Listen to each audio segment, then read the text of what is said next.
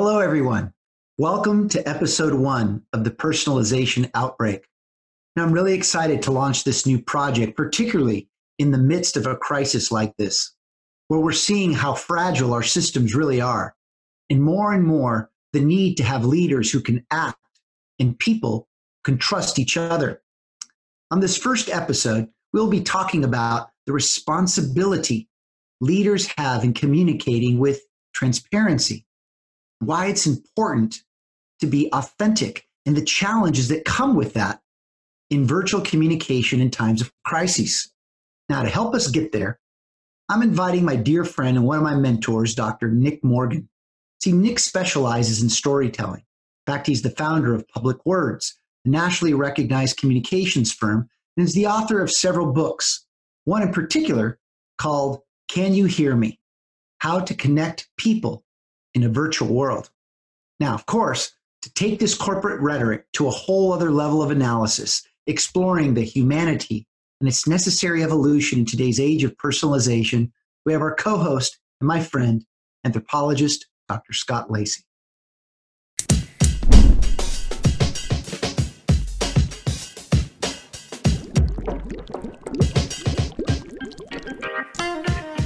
You are listening to Personalization Outbreak, a podcast about the collapse of traditional corporate standards in today's more personalized world. I'm Glenn Llopis. I'm a leadership strategist, author, contributor to Forbes, and founder of the Leadership in the Age of Personalization movement. On this show, I'm interviewing executives across multiple sectors to find out how the balance between standardization and personalization can exist. You know, Nick loves, as you'll hear, uh, he loves to help people tell their stories in ways that captures the attention of the world. And I must say that uh, I'm proud that 14 years ago, when I started my journey as an author and leadership influencer, uh, Nick taught me timeless treasures that have played a critical role in my success uh, today. And um, I will forever be grateful. So, Nick, thank you so much for joining us today. Glenn, it's a great pleasure. And Scott, good to see you again, too. Great to see you. Now, I don't want to forget that Nick uh, is also the author of the best selling book from uh, the, the Washington Post bestseller, Can You Hear Me? where he explains what works and doesn't work in today's virtual communications and uh, talk about timeliness. Uh, but we'll get to that in a moment. You know, uh, Nick, in my recent Forbes article, uh, Six Leadership Principles uh, to Guide Us During Crisis, I write the following, and I'd like for you to, to react to it. The magnitude of how personal this COVID 19 crisis is awakened us all more than ever to the realization of what leadership is not. That it's not about power, but rather the privilege of allowing one's influence to better serve others. That it's not about responsibility alone, but rather taking ownership of a mission that goes well beyond one's assigned duties.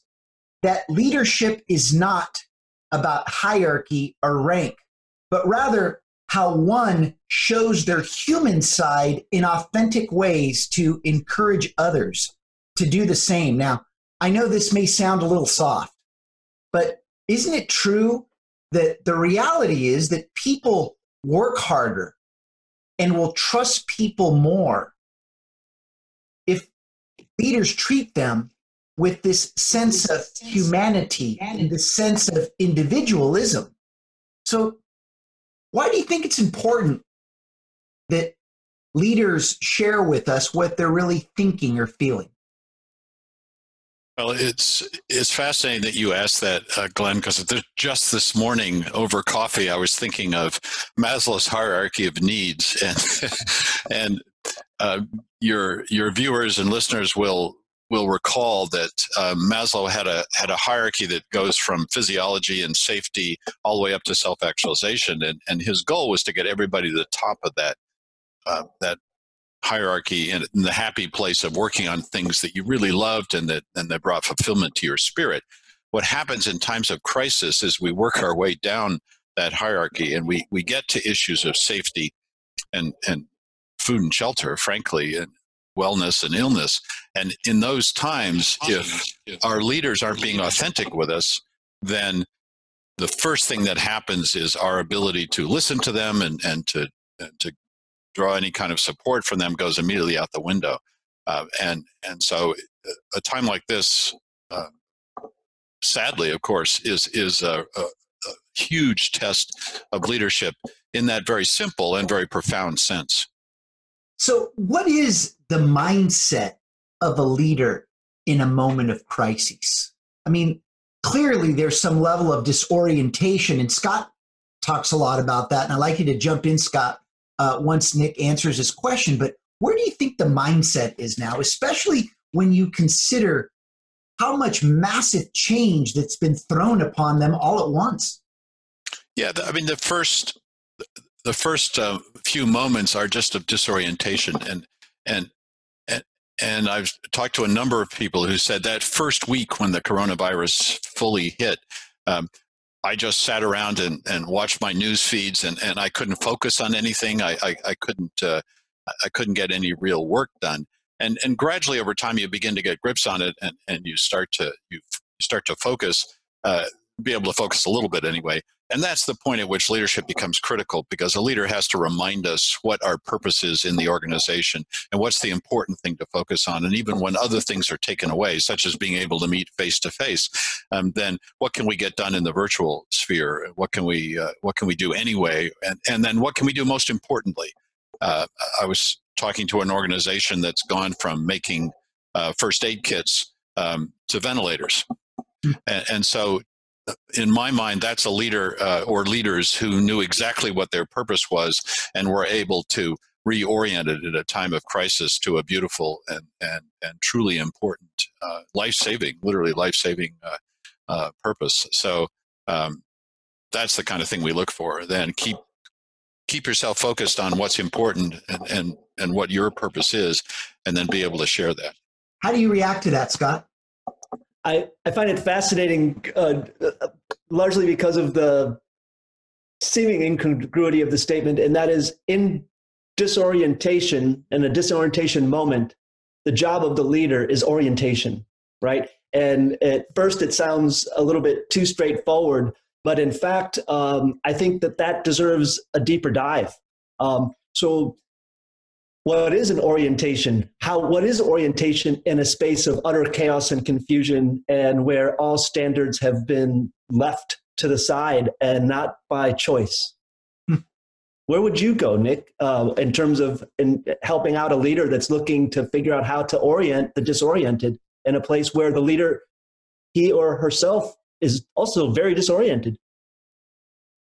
Yeah ultimately uh, I love that question, uh, Scott. Ultimately, you have to go back to some kind of first principles uh, and decide uh, really what what matters to you. And that sounds simple, uh, but of course it's not. Um, and the, the danger is as you work your way down Maslow's hierarchy that you lose things which you thought were important and dear to you because they're further up on the on the list and suddenly don't seem so important anymore.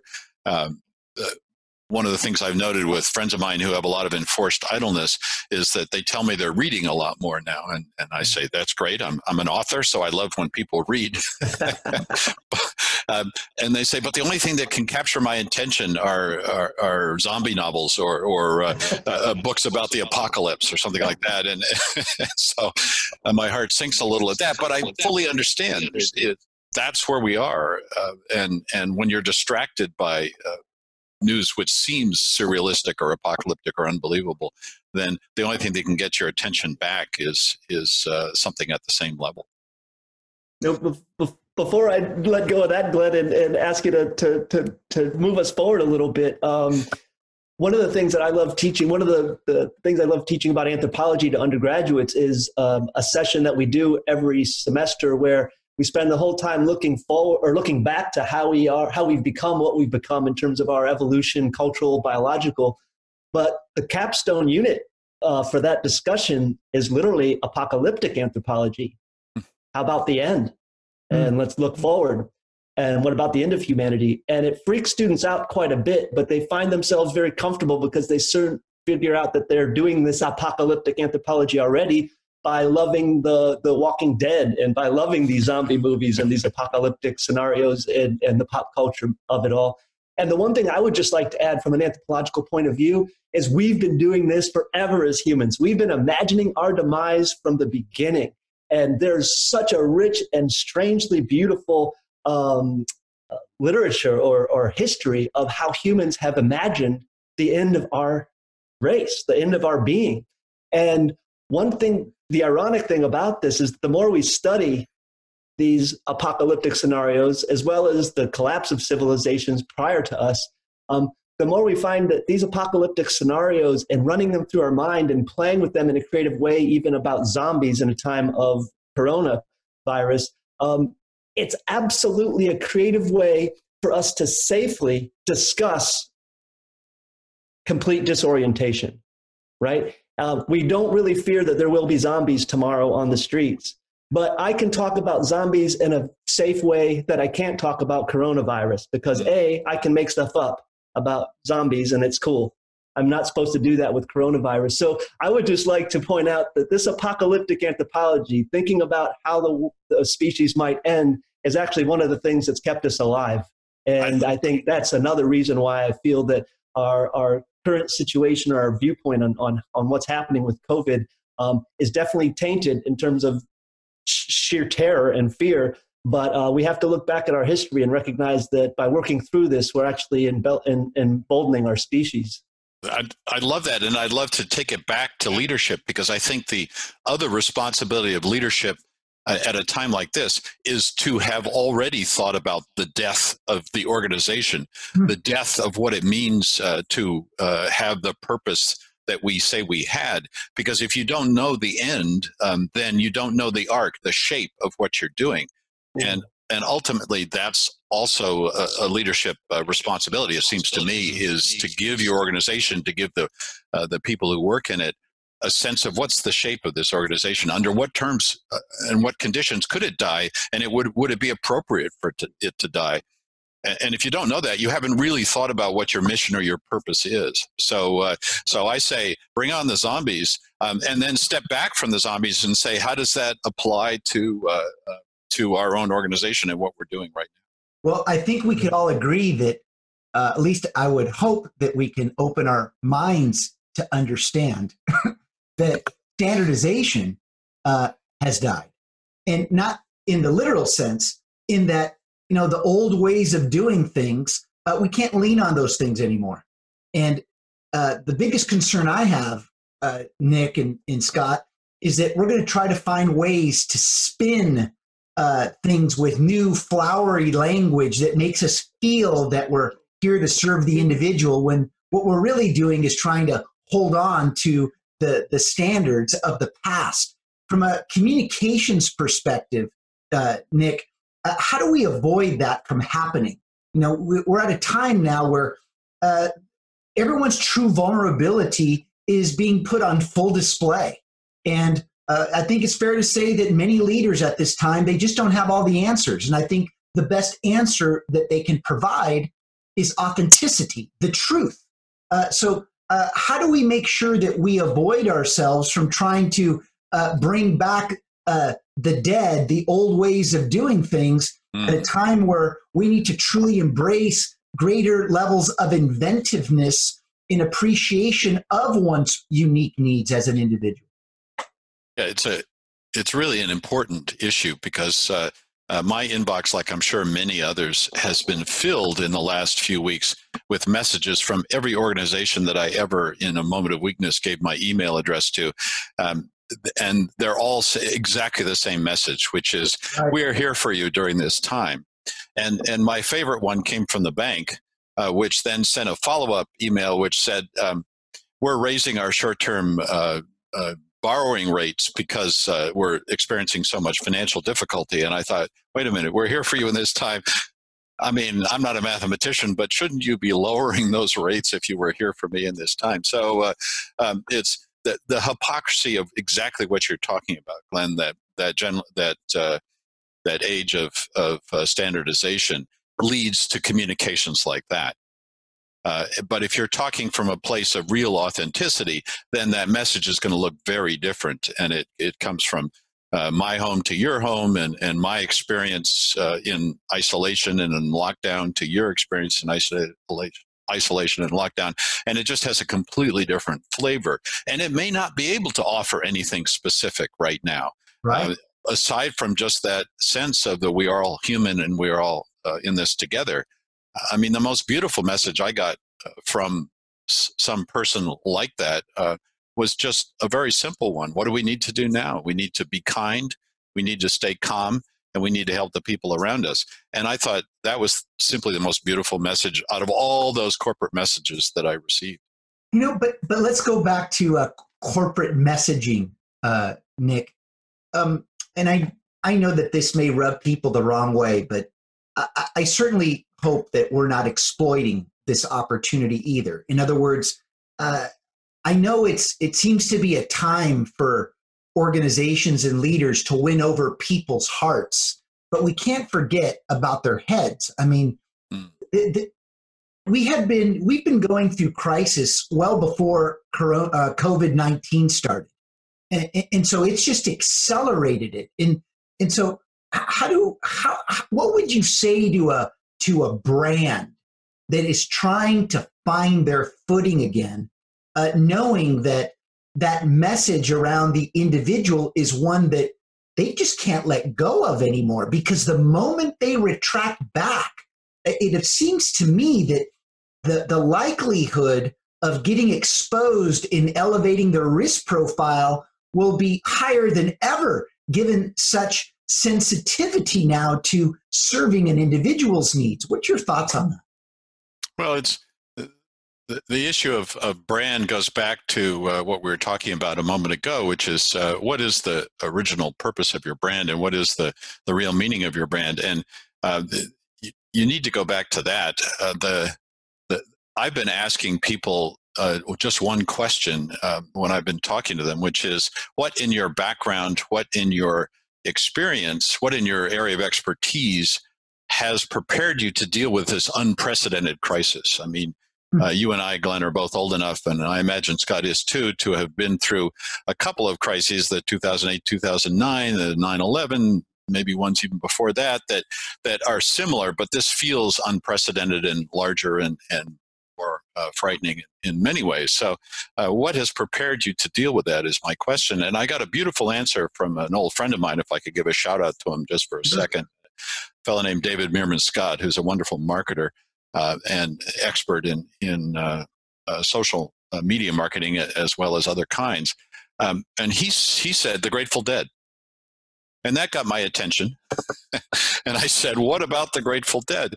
And and he said. Um, the Grateful Dead gave away their music for free, unlike every other musical band at the time who restricted the recording rights and, and prevented people from doing bootleg recordings and things like that. The Grateful Dead said, ah, come on in, bring your tape recorders, bring what you got, record the music, give it away for free. Um, and as a result, they spread their message far and wide. That was uh, completely authentic to who they were. Mm-hmm. And, and his takeaway was at this time, uh, brands need to remember what it is that they do um, for free if and then they're going to go on to figure out things they can charge for. But uh, but first of all, what is what is the uh, the basic underlying premise of what they do that they can offer the world in a way that is just uh, um, coming from a space of of uh, bravery and love and courage at this point because we need a lot of that in the world. Thank you, Nick. Right Scott, you want to elaborate on on Nick's thinking? Well, he's blown me away with the Grateful Dead reference. I didn't think we'd get there, and I'm so happy we're there. Um, but I think uh, from the business sense, it's true. I mean, they gave it away, but some of the richest musicians that are alive to this day are from that band, and they still sell out shows nine or ten in a row, right? Exactly. Um, and they're still giving it away for free, and so that is something to. That's a great example. Um, and even the lyrics uh, that we would have, you know, we lost Robert Hunter about a year ago, but uh, was one of the major lyricists. But bottom line, the lyrics of that band as well. Um, I didn't never thought of that till you mentioned that, Nick. But um, their lyrics have a lot to say about kind of getting back to that basic uh, sort of human level that you're speaking yes. to this whole time about authenticity with leadership. Um, and so, so really, that's that's where I am right now. He's you got my mind blurring through all these different lyrics and such. So I'm going to turn it back to you, Glenn. Let, us focus on your book. Uh, hmm. Can you can you hear me now? Mm. Or can you hear me? can you? Yes. Sorry, can, can you, you, hear me? me? Yeah. That can't be that other one. That's that. Somebody else has got that. That's a that's an advertising campaign from somebody we won't that, mention now. Right. Yes, go, please right. go no, ahead. Can you hear me? A, a Washington Post bestseller. Mm. Now you say that we're all unwitting participants in a massive, unregulated social experiment that's now less, lasted, I think, nearly a decade. Uh, that we live half face to face in half virtual world. How's it working? And how is it maybe accelerated now because of this crisis? Yeah, I mean, it, when I wrote that book uh, two years ago, uh, uh, people didn't want to hear about it because it was the fish swimming in the water. That it's the water that they uh, that they lived in, and so it was hard to think about. I was asking the question. Uh, so you, you, most of your day is spent with text-based communication, email, uh, literally text messages uh, and Slack or whatever else you're using in the way of office productivity tools. The next level up is audio conferences. Um, and, and, and, a lot of workers spend a lot of time on a weekly audio conference with their team, that kind of thing. And at the very top was video conferencing. Uh, and at the time, only 5% of organizations use video conferencing. Um, and, which was an extraordinary stat to discover. I assumed it was much wider because uh, being a technophile, I'd use video conferencing a fair amount already. Um, but I looked at that hierarchy and I realized that, uh, first of all, it's completely the wrong, it should be inverted. Um, the, we humans don't do text based communication well. Uh, and the reason is that it doesn't provide the cues, the clues to human intent, which is what we humans care about much, much more than we do the specific words that you use. Yes. And my favorite example that's very simple is I, I ask people, have you ever sent the email, good job, great job, nice job, with or without an exclamation? Hmm. Everybody in an organization has sent that email hmm. to their underlings, if they have them, or to their colleagues. And I say, would it shock you to learn that 60% of the time that email is taken as sarcastic? Hmm. And when I used to speak face to face to people in the before coronavirus time, I'd literally get an audible gasp from people. They were so surprised. And their first response, once I dug a little deeper, was always, Well, how could the other person be so stupid? And I said, Understandable, but wrong question. The real question you should be asking is, Why didn't I make my intent clear? What went wrong in that communication? Hmm. And the answer is, at a text based level, when you say great job, I have no idea whether you're saying that with a smile or a sneer or a frown or a nice touch on the arm. I can't tell. And it's not that there's anything wrong with my receptivity, it's just I don't know. And when we humans don't know what the context is, what you're in, what the other person's intent is, we make it up. And we have a negativity bias when huh. we make things like that up. And so um, all virtual relationships degrade over time unless they're nurtured in a way that we need to learn and that's really what the book was about is how to put that kind of um, clue of human intent back into the uh, uh, communication you which know, is which is stripped out. I'm sorry nick. It's interesting because oftentimes i uh, in doing things virtually or or if it's not through audio i'm just talking to them through zoom as an example uh, oftentimes i feel this pause and I'm wondering, are they reacting positively or negatively to what I'm saying? And I think that this lies back to uh, the, the challenges that you've posed in the book uh, about um, that, that, that, not only have you posed, but you've also uh, provided some solutions towards. And one of them was lack of feedback. Uh, why is it that that becomes such a challenge for us in today's virtualized world? Yeah. So it, again, it's if you think of that hierarchy, you essentially get zero feedback at text-based uh, level of communication in the thing that you care about, which is human intent. And at audio conference level, you get more feedback because you can ask questions uh, and you get hear the sound of the human voice. But there's there's a funny little thing about audio conferences, um, and and all uh, audio-based communication that's virtual is that uh, engineers long ago decided to compress that signal uh, to just a, a narrow range, uh, and I'm not going to geek out here, but it's around 50 to 350 hertz. Okay, end of geeking out. Um, so uh, uh, the, the issue with that is human emotion is carried not in that narrow band of the pitch at which people speak, but in the undertones and overtones of their voice. And that's what makes our voices unique. That's how we tell them apart, and that's where the emotion is conveyed. So you condense that or compress that signal and what happens is we can't get the emotion through even an audio conference. Even when we think we're hearing it, it's not always accurate. It's a little bit muted. We can't quite tell how strongly does that person feel about this. Are they just being equivocal, or they really uh, cross with me, or do they really uh, are they really unhappy with this? And so, uh, right away in virtual communication, um, even when you're dealing with audio conferences, it gets it gets worse. It's harder to do. We we misunderstand those cues of intent which again, remember, that's what we care about the most. Well, I, I must admit, in this video interview, your cues of intent are crystal clear. It's incredible to me, not just how clear your voice is, but the way that you're communicating. The ebbs and flows of your intonations make me feel as if you're extraordinarily engaged. Is that what you're perhaps suggesting how we change the way that we communicate? Because in the age of standardization, it seems to me that those that those more authentic, real, those things that you feel are not acceptable. Or do we need to invite those human feelings back into how we communicate? No, we absolutely do. I say the one key question, unfortunately, there isn't one simple solution for all of the technological issues with, with uh, communication and intent, but there is one question which you can ask yourself How did what I just say make you feel? And if you don't know the answer to that question, then you should ask it out loud. And that has a, two nice results. One, you might actually find out how the other person feels, and that would be a good thing. And the second is you afford that other person the respect and the vulnerability on your part to show that you care enough to ask.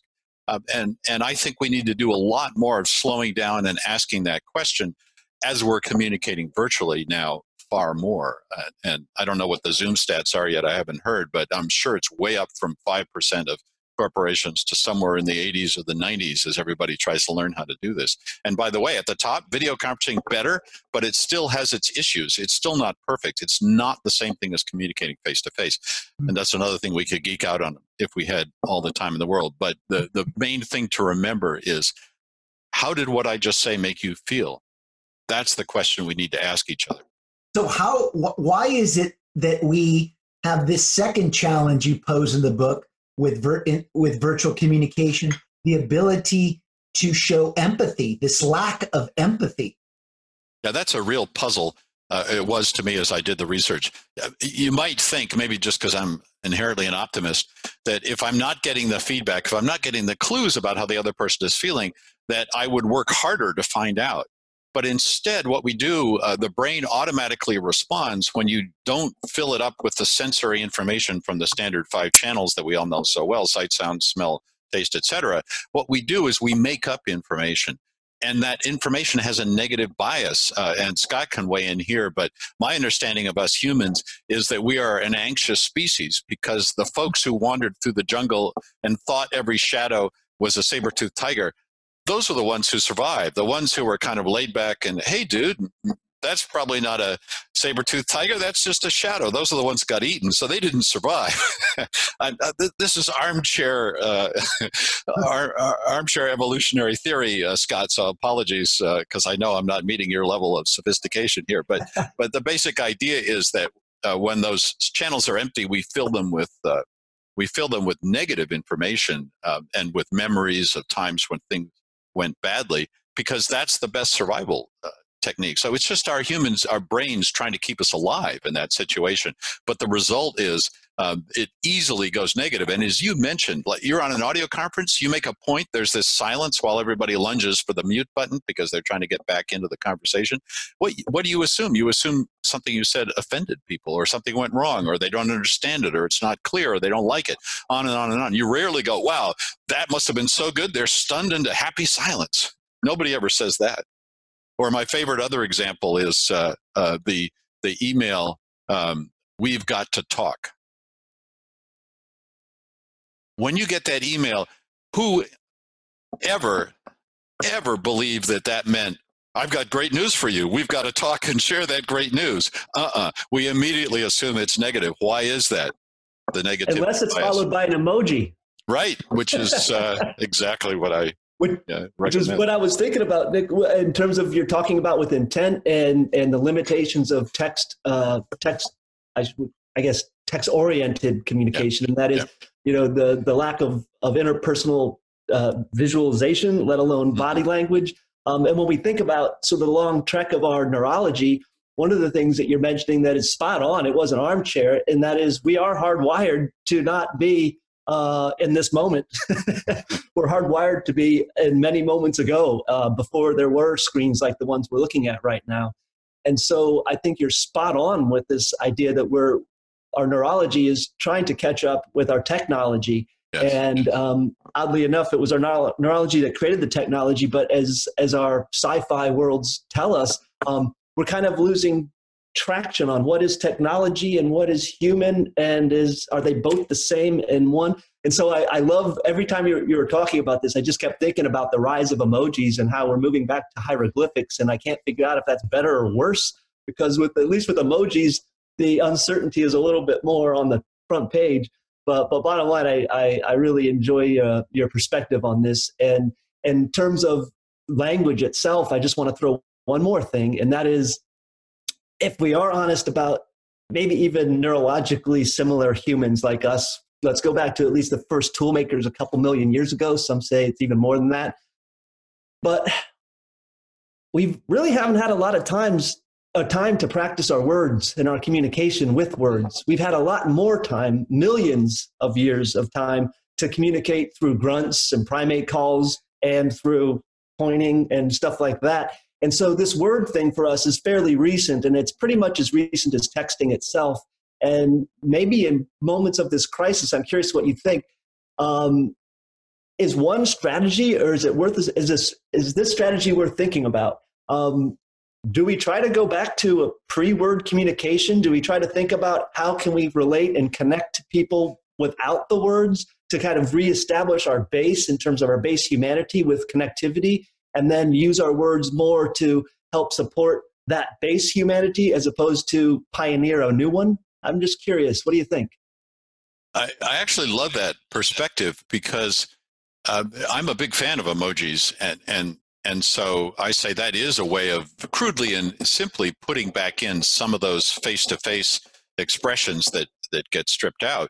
Uh, and and so yes, the the clearest human communications uh, exactly are pointing um, and, and, and as well as smiling and nodding. Those kind of uh, in intent uh, based forms of communication where I'm trying to share how I feel about something uh, to you.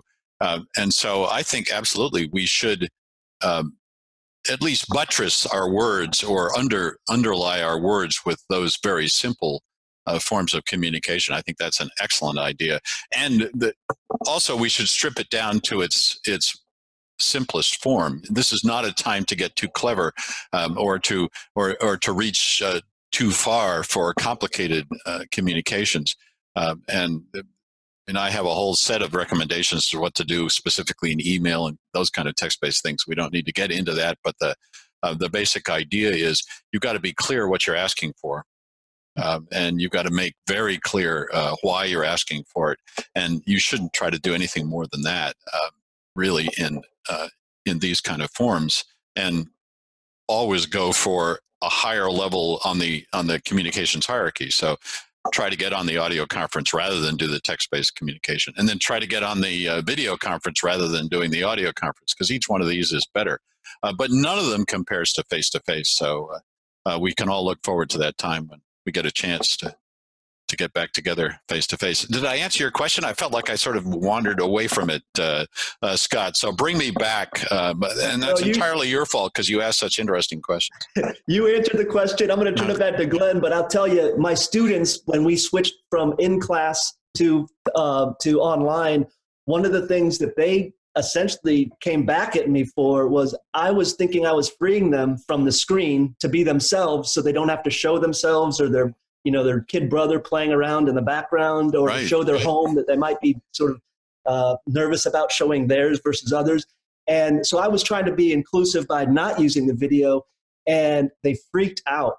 They're like, "Can you please just show your face? We just want to see you. We want to see each other." And yeah. afterwards, I talked to them about it, and they're like, "Just the class itself wasn't the important thing. The important thing was us coming together, seeing each other, responding in real time, talking about stuff that was related to our class. But it really, for them, they said that the value they got out of us moving online with vis- video was mm-hmm. specifically just to see and be with other people. Exactly. Yeah, and I, I suggest, Glenn. Sorry, can I? Ju- I know uh, it's back to you, but I just wanted to add one thing to that that you reminded me of that I meant to say. The, the one of the things I highly recommend at the beginning of those kind of uh, connections that you're talking about is to take a quick temperature check, um, and and this doesn't get quite to uh, evolutionary times, but uh, because it involves a stoplight, but uh, ask ask the people on the everybody to report in green, yellow, or or red. Um, and the reason for that is that's very easy to say. Um, it's hard to say I'm having a terrible day because something has gone terribly wrong with my spouse at the beginning of a conversation. That's a difficult thing to do. Or my kid is sick, or I'm terribly worried about. Then those kind of things are difficult to bring up. But if you say green light, that means everything's good and I'm good to chat on this call. If you say yellow, it means I'm under a little stressed, but I'm okay. I'm basically able to be present. And then if you say red light, then that should be an alarm signal to everybody that something's uh, seriously up and, and a signal to connect offline or connect in another way to that person and find out what's going on. Uh, but those kind of safe coded forms of communication are very helpful eh, to wrap around the ways that we're communicating now mm-hmm. at the beginning of a, a, a video conference, that sort of thing. Well, so Nick, uh, we're we're coming close to to- end of time, but I, I, thought that it was important to address the third challenge. And, and, just so everyone knows, you have five of them, and please hmm. feel free to go into the to the to the final two after I ask you to go deep into this next one that I think is very important uh, at this time. And that is, how do we establish control of our own persona in terms of how we want others to see us? I mean, let's face it, at a time of crisis like this, uh, we're revealing our highest levels of uncertainty and vulnerability and fear. And we're being asked to do these video conferences or uh, being on these conference calls or just even how we're, re- we're reacting and responding in the virtual world of social media. How does someone uh, regain control of their persona? Or is it just okay for people uh, to let all their fears and vulnerabilities uh, uh, why is it okay for just for them to just be out there? I mean give us a sense of what's important right now especially yeah, the, as, as people want you know it's interesting and i'm sorry nick as yeah. people, especially at a time where people want to be perceived as relevant or essential.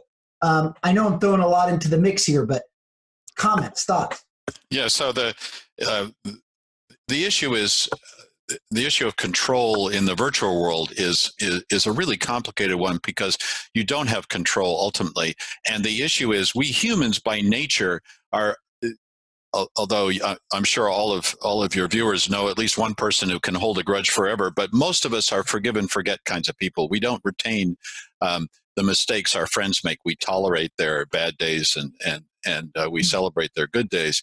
Uh, we're we're uneven. We humans by nature are inconsistent. Uh, and but the problem with the virtual world is it's not. It's consistent. Machines never forget. So the dumb things you do and say, the stupid pictures you put up in moments of of hysteria or crisis, those are going to be there for a long, long time. Hmm. Um, and I worked with a, to, to bring it back to the business world just for a second. About a year ago, I worked with a CEO of, of a startup company uh, that was um, in an industry that desperately needs to be transformed. That's all I can say about it. And he was incredibly passionate about transforming it. So I was on his side. Um, but as a result, uh, he was very, very hard on his employees. And he would frequently burst into bouts of rage and screaming, and he would occasionally fire a division over the weekend and, and say you didn't measure up. And, and, uh, and so as a result, there's this uh, website, I'm sure most of your viewers know about called Glassdoor, where you can go on and dish about your employers. And people rare they can also say good things. Unfortunately, they mostly say bad things. But but there are good organizations where lots of good things are said. Um, and when I came into work with him, uh, he had just fired a whole division. Um, and they had all gone on to Glassdoor and said terrible things about him. And so his first question to me was, "So, Nick, how do we get this stuff off Glassdoor?" And my my react I just laughed at him uh, as Scott is is doing now. And and and I said it doesn't work like that. And he wasn't happy with that answer. Uh, and and I had to explain how it goes in the virtual world machines never forget. And I said there is a way you can do this and that is by putting out a conscious positive persona that will gradually overwhelm the negative stuff. And that's going to take time and that's going to take work, but you can do that. He really didn't like that answer, uh, but but he understood it, uh, and that's that's all of our jobs is to think consciously uh, because we are now not just face to face people, and we still can tend to continue to to to uh, communicate it as if that were the case. And so I may throw an offhand comment when I'm talking to you face to face, Glenn, uh, when we're meeting out there in lovely California, which I look forward to doing again one day. Uh, and you'll forgive me in that moment because you know the guy's a little jet lagged. Maybe uh, he's had a glass of wine. It's okay. Nick, I, you're still Nick. But online, I simply can't do that.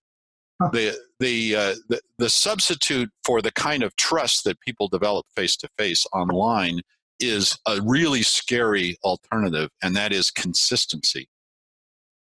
And the issue is that as soon as you're inconsistent online, people use that as an excuse not to trust you. Well, hmm. guess what? All we humans are inconsistent. That's just what we are. And so it's very difficult for us to do that. But we, unfortunately, online, we need to hold ourselves to a higher standard of consistency. So we need to think about that even in times of crisis, and especially in times of crisis, because we're being tested in a way that we never were when we were communicating face to face. So is it can I conclude based upon what you just said that in a virtual world we're losing trust? Uh, trust is uh, eroding, yes, constantly. A trust can also be rebuilt by acts of generosity and acts of courage uh, and and uh, authenticity uh, in ways that uh, that will allow a relationship to develop and, and foster. but uh, yeah, me, Nick, it just appears to me that standardization fails in the age of me, and the age of me I'm referring to now is in the age of the individual that is now being forced to exist in a virtualized world. So, how can standardization live in a virtualized world? It can't, and it tries. I mean, it sends out those emails that I uh, talked about uh, earlier in the conversation, yeah. and they fail miserably. And that's why so much of marketing now and whatnot is is uh, met with the rolling of the eyes uh, by uh, people who have to consume so much of it. So, I, I think never uh, are we in greater need for that age of personalization that you talk about so eloquently, Glenn. Thank you, Nick. Thank you. So, Nick, let's talk about the future as we wrap up uh, this interview that again I, I wish it could just con- continue. It's so insightful, and both of you are just blowing my mind right now and making me think about things I haven't thought of as deeply. Um, especially one about the Grateful Dead. That's a classic. The the so I'm going to share a statement with you, and I'd like for you to react to this, Nick. That you know, I've often said that we're moving from a knowledge to wisdom based economy, that it's no longer just about what you know, but what you do with what you know. How do, how do you react to that given today's circumstances and, and what lies ahead on the other side of this crisis? Oh, I think uh, it's incredibly apropos right now. Uh, the, the, the question that I'm asking myself right now is um, there are a couple of scenarios post corona uh, crisis. Uh, one of them is that we just have this huge pendulum swing back to the, the, the way things used to be. Uh, we're so desperate for face to face communication and contact. We're all going to rush out and go to the nearest restaurant or hug each other in the streets. It'll be like uh, the victory parades after World War II. Um, and, and, you know, that would be a beautiful thing. Um, and it would be very understandable. But the, it would show that we hadn't learned what we need to learn from this crisis, um, which, of course, at the very simple level is to be prepared for the next one. But but more deeply than that is to Mm. figure out what uh, what are the things that did work well in this time of crisis and these weird circumstances. What are what did we learn about connecting with each other and communicating with each other that we can use in the future? How should things be different? I, I mean, this is a time when I'm sure your your uh, uh, calendar is like mine, Glenn. Couple of months ago, it just got wiped clean. Suddenly, all the travel I was going to do was gone, right? And now it's filled up again with virtual stuff. But but uh, I had this moment where I was looking ahead into a blank calendar, and my first reaction was terror, and my second reaction was, "Huh." This is that moment when I said, if only I had this kind of time, I was going to do X, Y, and Z. And so I started ax- asking myself, what, what are X, Y, and Z? And what is it after this that I want to be different about the world I live in? Um, and to me, those are really fruitful questions that we need to ask right now um, and uh, prepare for. You know, Nick, um, it, it's interesting um, as we think about what will happen on the other side of this crisis. I, I certainly hope that we don't find ourselves uh, doing, uh, and I'm referring to corporate America. You could talk about this as humans as well. Is we we we have this tendency to gravitate towards well, what did every, what's everybody else doing, and then copycat that. Hmm. Um, I, I think that this is another example of where uh, standardization has failed us. That efficiency can't handle uh, isn't re- can't handle the resilience that's required uh, to reinvent through an environment of more healthy chaos, as I call it. Mm.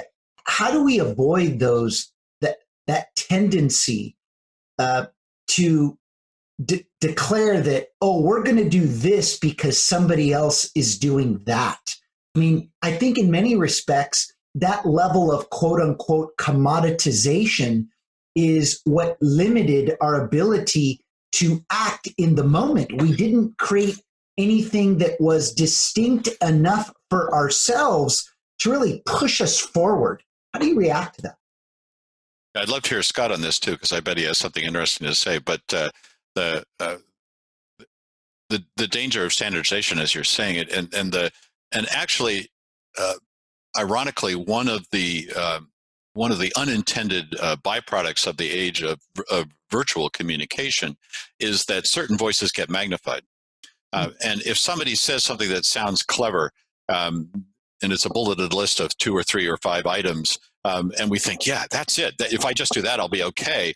Then that short circuits my own real thinking and my own authentic uh, yes. thinking. Uh, and as a result, I'm going to copy that and I'm going to do that. And, and you see these memes being passed around or these lists on Facebook or on LinkedIn being passed around and people saying, yeah, that's it. That's, we're done here. We, we can just go forward and do that. And no, you can't. Everybody has to work out their own uh, path forward always that was always true in human history it's even more true now uh, and it's it will be even more true post coronavirus uh, and so to your uh, point and, and what i love so much about your approach glenn is that this is a time of personalization in the very deep sense that only our own answers are going to work for us. And yes, of course, we listen to other people, and yes, of course, we get advice, and yes, of course, we live in a world and a community. But but uh, if we're just doing the latest uh, uh, meme from somebody else, it doesn't work. It doesn't work for us, uh, and it's not going to work in the long run. He just volleyed it to you, Scott. All right. Man, I, there's so much, man. I think you're just a wealth of wisdom here. I have so many notes in my head to, to talk about. The one thing that sort of threw me for a second, though, uh, most recently in your comments was regarding when you looked at that blank calendar and your reaction was terror. Um, and I think that's something that all of us can pretty much relate to.